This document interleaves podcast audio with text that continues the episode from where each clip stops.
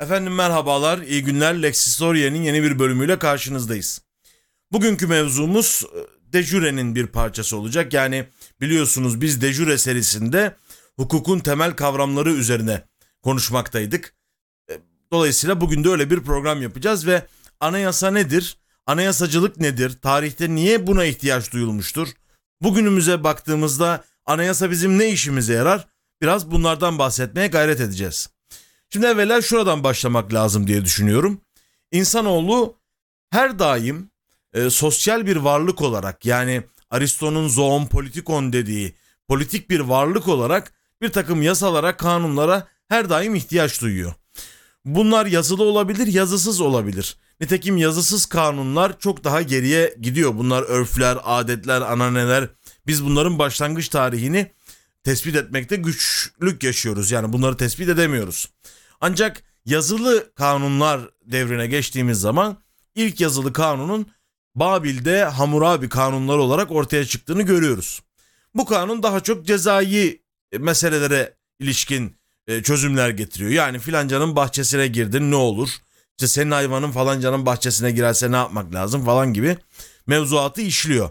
Oysa anayasa dediğimiz şey çok daha özel bir kanun tipi. Ee, elbette bir kanun ancak çok daha özel bir kanun. Nitekim Hans Kelsen adında bir hukukçu vardır ve onun normlar hiyerarşisi denen muhtemelen sizin de siyasi tartışma programlarında sık sık işittiğiniz bir kavramdır bu.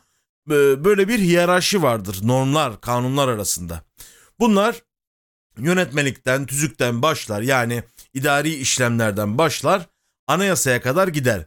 Her bir kanun kendisini var eden bir üst kanun sayesinde meşru hale gelir. Anayasa ise bütün kanunların meşruiyetini kendisinden aldığı temel normdur. Nitekim bunun da anayasanın da meşruiyetini Hans Kelsen mesela Gunun norm dediği yani bir ana norma dayandırıyor ama başka şeyler de söyleyebiliriz. Ama teknik olarak konuşacak olursak bütün yasaların meşruiyetini kendisinden aldığı kanundur, yasadır anayasa. Yani iktidarlar, hükümetler bir yasa yapıyorlarsa, bir emir veriyorlarsa veya bir memur iş e, alanında efendim çalışmalarını yürütüyor veya bir altına emir veriyorsa bütün bu emirlerin ve bütün bu çalışmaların meşruiyet zemini kendisini anayasada bulur. Dolayısıyla bu bağlamda anayasalar tarihte ne zaman ortaya çıkmıştır diye sorulacak olursa kuvvetle muhtemeldir ki biz bunu antik Yunan'a kadar geri götürebiliriz. Örneğin Kleistenes anayasası toplumsal ilişkileri düzenleyen bir anayasaydı. Hemen burada söylemek lazım aslında anayasa bir toplumun var olma biçimidir. Ee, orada siz o toplumun öncelediği değerleri görürsünüz anayasalarda. Nitekim anayasaların kıymetli tarafı da budur. Kleistenes anayasasında e, kölelerin, aristokratların, şunların bunların nasıl konumlanacağı meseleleri inceleniyordu. Daha sonra ne olabilir mesela yine tarihte e, anayasa olarak nitelendirebileceğimiz elbette 12 levha kanunları.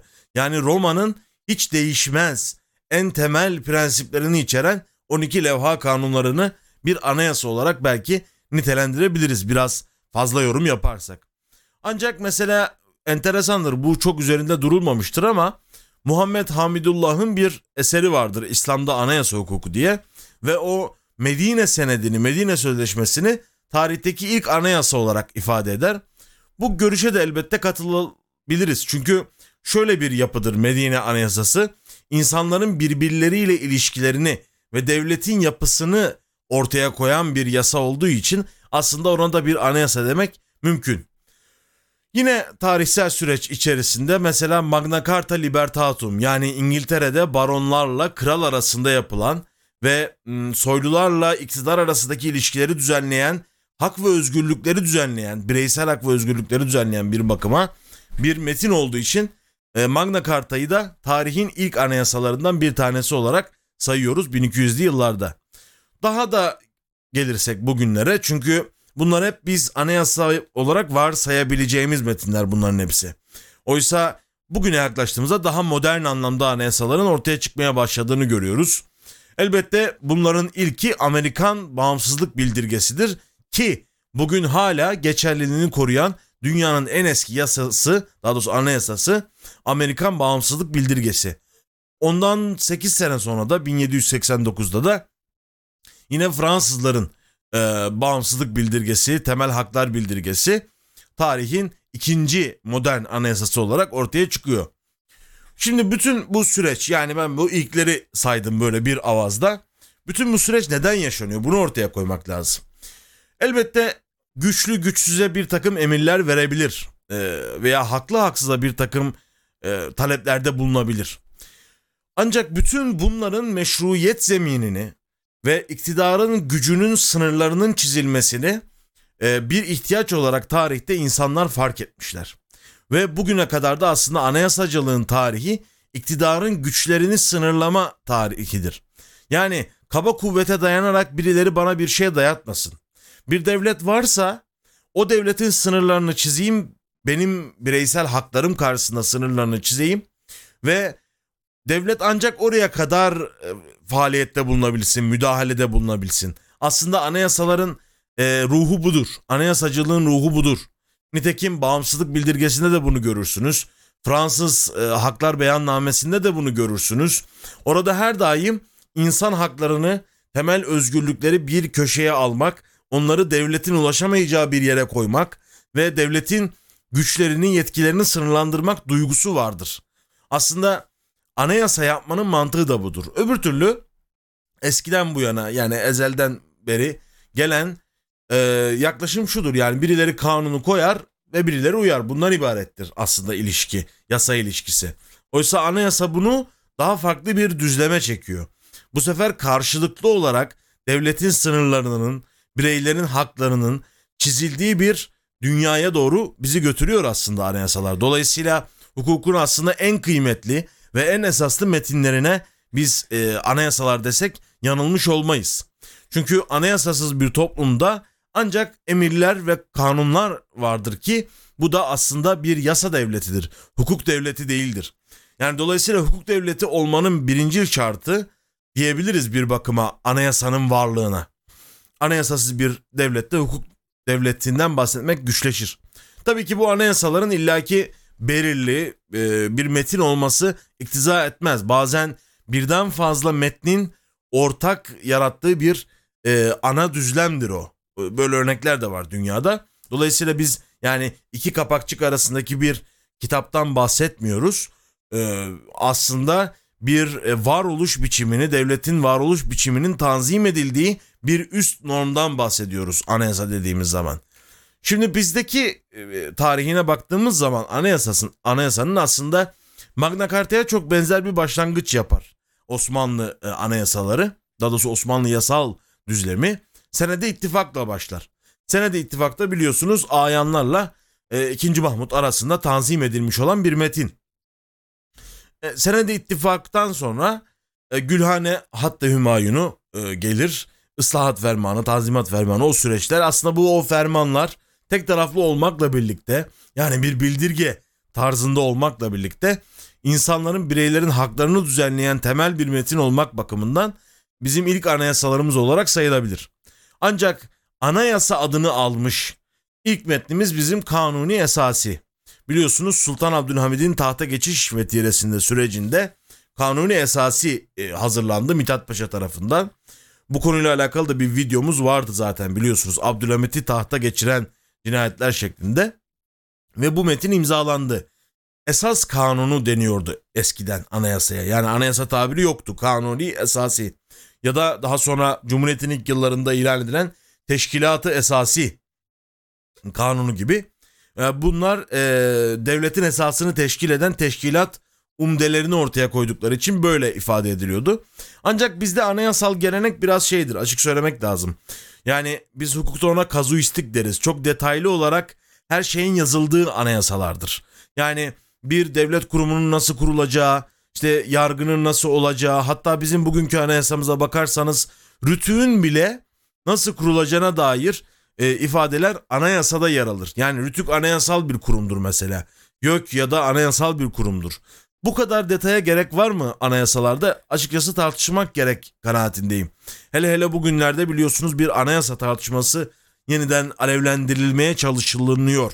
Yani aslında öyle bir tartışma yok da e, böyle uyandırılmaya çalışılıyor ve Dikkat ederseniz 80 anayasası sürekli revize görmüş bir anayasadır. Sürekli e, değişmiş bir anayasadır.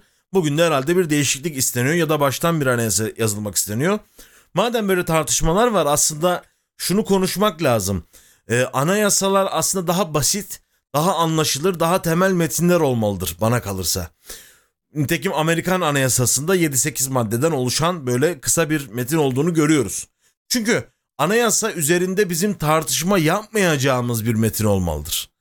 Yani yoruma çok büyük ölçüde kapalı olmak durumundadır anayasal metinler. Ve o toplumun aslında kurucu ideolojisini ortaya koyan e, metinler olmalıdır. Yani hangi hakları, hangi özgürlükleri önceliyor bu devlet ve hangi haklara, hangi özgürlüklere nasıl bir koruma getirecek? Bu mevzuların aslında e, ortaya konması için hazırlanmış metinler olmalıdır.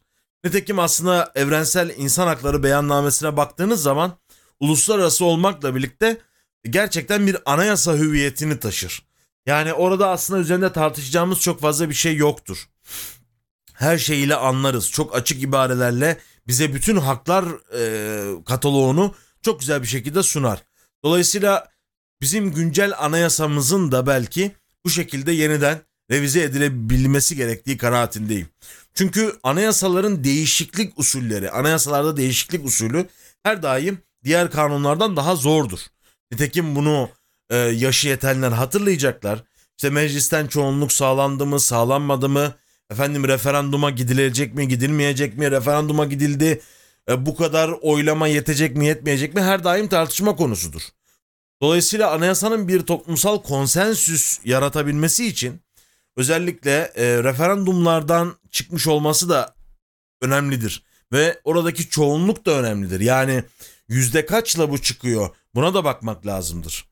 Tabii Türkiye özelinde anayasalar dediğimiz gibi e, yani her daim devletin kendi kendine ya bizim bir anayasa ihtiyacımız var e, diye çıkıp ortaya koyduğu metinler olmuş. Oysa dünyada belirli ülkelerde böyle değil. Yani bir toplumsal hareketin, bir toplumsal arzunun neticesi olarak bunlar e, imzalanıyor. En başa gidelim Magna Carta Libertatum e, bir baronların krallıktan talebi üzerine yapılıyor. Yani onların bir hak talebi, özgürlük talebi var. Velev ki bu insanlar aristokratlar olsun, sıradan vatandaşlar olmasın. Hakeza biraz daha ileri gidelim. Bir Amerikan bağımsızlık bildirgesi dediğimiz zaman aslında İngiltere'nin haksız vergilerinden, baskısından kurtulan bir Amerika'nın hangi umdeler üzerinde yeniden inşa edileceğinin aslında manifestosudur bağımsızlık bildirgesi. Hakeza Fransa'ya baktığımız zaman insan haklarına yapılan vurgu, insanlığa yapılan vurgu, hümanizme yapılan vurgu, hatta bugün belki evrensel insan hakları beyannamesini de doğuracak bir sürecin ilk nüveleridir Fransız devrimi. Orada da aslında Fransa'daki baskıcı rejimin e, toplumsal dengesizliklerin oradaki o isyanın bir numunesidir. Ancak bizde öyle olmamıştır. Yani senede ittifakı hadi biraz ayrı tutalım ama e, baktığınız zaman her zaman e, İhsan-ı Şahane ile, Atiye-i Şahane ile e, ilan edilmiş. Yani halkın bir talebinden ziyade yukarıdan ilan edilmiş bir e, özgürlükler alanıdır. Yani devlet bir şekilde modernleşmenin gereğinin farkına varıyor ki anayasa demek modernleşme demektir. Yani aydınlanma çağı bir tarafıyla da anayasalar çağıdır bu bağlamda. Ee, bu ihtiyacı fark ettiği için kendisi bir metin üretiyor. Yani halkın içinden doğmuş, isyanından doğmuş bir e, haklar ve özgürlükler kataloğundan bahsetmek pek mümkün değil Türkiye'de. Teşkilatı esası zaten 1921-24 anayasalarımız bunlar yeni kurulan bir devletin aslında umdelerini ortaya koyuyor. Ve daha sonra bakıyorsunuz mesela 60 darbesinden sonra 1961 anayasası e, maalesef şunu söylemek lazım. Türkiye'nin görüp görebileceği, gördüğü en özgürlükçü, en efendim e, hürriyete açık anayasalardan bir tanesidir. Enteresan bir şekilde. Yani bir darbenin mahsulü olmasına rağmen çok özgürlükçü bir anayasadır. Tabi bunda şunun da etkisi var. Biliyorsunuz o dönemde askerler yapmadı o anayasayı. Bir hukukçular heyetine bunu tevdi ettiler. İşte içerisinde e, Sıdık Sami Onar olması lazım. Hıfzı Veldet Veli Dedeoğlu falan onların dahli vardı diye hatırlıyorum. Bakmam lazım. Bunların dahliyle çok hürriyetperver bir anayasa yazılmıştır. Ancak daha sonra bu anayasada e, aslında bunun yarattığı özgürlük ortamı bir bakıma istismar edilmiş. Efendim üniversitelerde çatışmalar çıkmış. Çünkü üniversiteler özerkti. Mesela bunu e, söylemek lazım. Bugün üniversiteler özerk değildir. Yani o 60 yılda aslında bir regrede olma durumu var. Bir geriye gitme durumu var. Yani 61 Anayasası bu bakımdan çok daha özgürlükçü üniversiteler açısından düşünecek olursak. Sendikal haklar çok daha fazladır 61 Anayasası'nda. Tüm bunlar düşünüldüğü zaman e, bu kemer bize biraz bol geldi. Bunu biraz sıkalım dedirtecek bir anayasa olmuştur. 70'te bir revize görmüştür zaten. Yine biliyorsunuz mesela onu da şey içinde söyleyeyim. 60 Anayasası'nın getirdiği 61 Anayasası'nın getirdiği yeniliklerden bir tanesi Senato'nun e, Türk literatürüne girmesi, Türk hukuk literatürüne girmesi olmuştur. O bizim Senato maceramız da belki bir gün daha detaylı anlatırız. Çok kısa sürüp nihayetlenmiştir. Fakat 80 Anayasası'na geldiğiniz zaman çok daha e, tutucu bir anayasadır. E, orada aslında Türkiye'deki o anarşi ve terör ortamından çıkan bir ülkenin biraz da korumacı, savunmacı yapısına atıfta bulunan bir anayasadır. Zaten anayasaların bir giriş metni olur genelde. Orada temel ideolojiden bahseder. Onu biraz okuduğunuz zaman aslında 80 anayasa 82 anayasasının ruhunu anlarsınız. Ve oradan yola çıkarak da aslında YÖK gibi e, mesela üniversiteleri sınırlandırıcı bir düzenleme yapılmıştır. Daha detaylarına elbette girilebilir. Yani satır satır okunduğu zaman anayasaların kullandığı ifadeler, kelimelerden bile çok fazla manalar çıkar. E, hukuk yaklaşımı olarak. Ve bunlar da böyle afaki yorumlar değildir. Hakikaten o ülkedeki hukuk telakkisine etki eden e, yorumlardır bunlar. Neyse efendim dolayısıyla 80 anayasası 82 anayasası biraz daha tutucu bir anayasa olarak bugüne geldi. O da sürekli revizeler yaşadı. Yani şey gibi o meşhur gemi örneğinde olduğu gibi yani o kadar çok parçası değişti ki acaba yola çıkan gemiyle bu gemi aynı mıdır? Ondan pek emin olamıyoruz açıkçası 80 Anayasası'na baktığımız zaman. Ve nihayet e, başkanlık sisteminin rejimini getire, getiren bu son referandumla da anayasa bambaşka bir hale geldi. Aslında 60 Anayasası'nın ve daha önceki anayasalarımızın parlamenter yapısından biraz çıkıyordu 80 Anayasası. Yani bugünlere aslında bir işaretti 80 Anayasası'nın e, ortaya koyduğu düzlem. Hatta Özal'ın bir yurt dışı seyahatinde Fransa'daki yarı başkanlık sistemini görüp aramızda tek bir fark kaldı biz de size yaklaşıyoruz dediği rivayet olunur. Ve nihayette zaten yarı başkanlık rejimini de aşan bir tarzda bir rejime doğru geçildi Türkiye'de. Herhalde bundan da insanlar artık memnun mudur değil midir ona şey bir yorum yapmayayım. Siyasi bir yorum yapmayayım. Ancak bunun da değiştirilmesi gündemde. Ee, bu bağlamda da şunu söyleyebiliriz. Anayasalar dediğimiz gibi gücün sınırlandırılmasının metinleridir. İnsan hak ve özgürlüklerinin ifade edilişinin metinleridir. Bir toplumu var edecek değerlerin neler olduğu, hangi değerlerin öncelendiğini açıkça ortaya koyan metinlerdir. Dolayısıyla müstakbel anayasamızın da böyle bir anayasa olmasını ümit ederiz. Ee, yani 5 maddede, 7 maddede, 2 maddede bile ifade edebilirsiniz bazen. Ancak öyle bir noktaya gelir ki e, sizin yaklaşımınız bir temel normda buluşmak değilse 300 maddede yazsanız, 500 maddede yazsanız uygulamazsınız. O zaman sürekli o anayasayı değiştirmeye, etrafından dolanmaya bakarsınız. Hile-i şer'iyeye bakarsınız eski tabirle. Dolayısıyla öyle bir metin olmalıdır ki kaçacak yeri olmamalıdır hiç kimsenin o anayasadaki temel prensiplerden. Burada da elbette temel insan hak ve özgürlüklerini vurgulamakta yarar var diye düşünüyorum. Dolayısıyla tekrar etmek gerekirse anayasa ihtiyacı toplumsal ilişkilerin iktidar aleyhine vatandaş lehine düzenlenmesi e, meselesidir. Ve tarih boyunca da böyle olmuştur. Bu bağlamda da e, yeni bir anayasa düşünülecekse de e, iktidarın güçlerini sınırlandıran, vatandaşın hürriyetlerini arttıran bir anayasa olması anayasacılık tarihimizle de e, uyuşan, uzlaşan bir yaklaşım olur diye düşünüyorum. Bu bağlamda da e, elbette anayasaların bütün normların üzerinde en temel norm olduğunu yeniden vurgulamak istiyorum. Ve böylece de bu meseleyi bitirmiş oluyorum efendim. Umarım e, bir şeyleri aktarabilmişizdir. Mutlaka siz de tartışma kısmına, yorum kısmına e, görüşlerinizi, kanaatlerinizi bildirin. Beraber tartışalım, konuşalım. Dahası beğendiğim metinlerden pasajlar okuduğum, üzerlerinde böyle yorum yaptığım, daha çok İstanbul kültürüne dair e, içerikler yaptığım bir Twitch kanalı açtım. Hem oradan canlı yayın olarak bunları seyredebileceksiniz. Ben bunları Twitter adresinden ilan edeceğim. Oradan siz onları izleyebileceksiniz. Hem de o yayınlardan önemli kesimleri e, kesip attığım bir kanal. YouTube'da e, böyle bir kanal açtım. Lex History e, canlı şeklinde yazarsanız onu bulabilirsiniz. Ya da bu kanalın önerilen kanallar sekmesinden bulabilirsiniz. E, buraya da girerseniz o içerikleri de takip etmiş olursunuz. Elbette Spotify'dan da bizi dinleme imkanınız mevcut. Kanalımıza abone olmayı, içeriklerimizi beğenmeyi, paylaşmayı da unutmazsanız bendenizi memnun edersiniz ve bu içeriklerin böyle daha keyifli olarak daha çok insana ulaştırılabilmesini temin etmiş oluruz hep beraber. Beni dinlediğiniz için teşekkür ederim. Hakla kalın, hukukla kalın, sağlıcakla kalın efendim.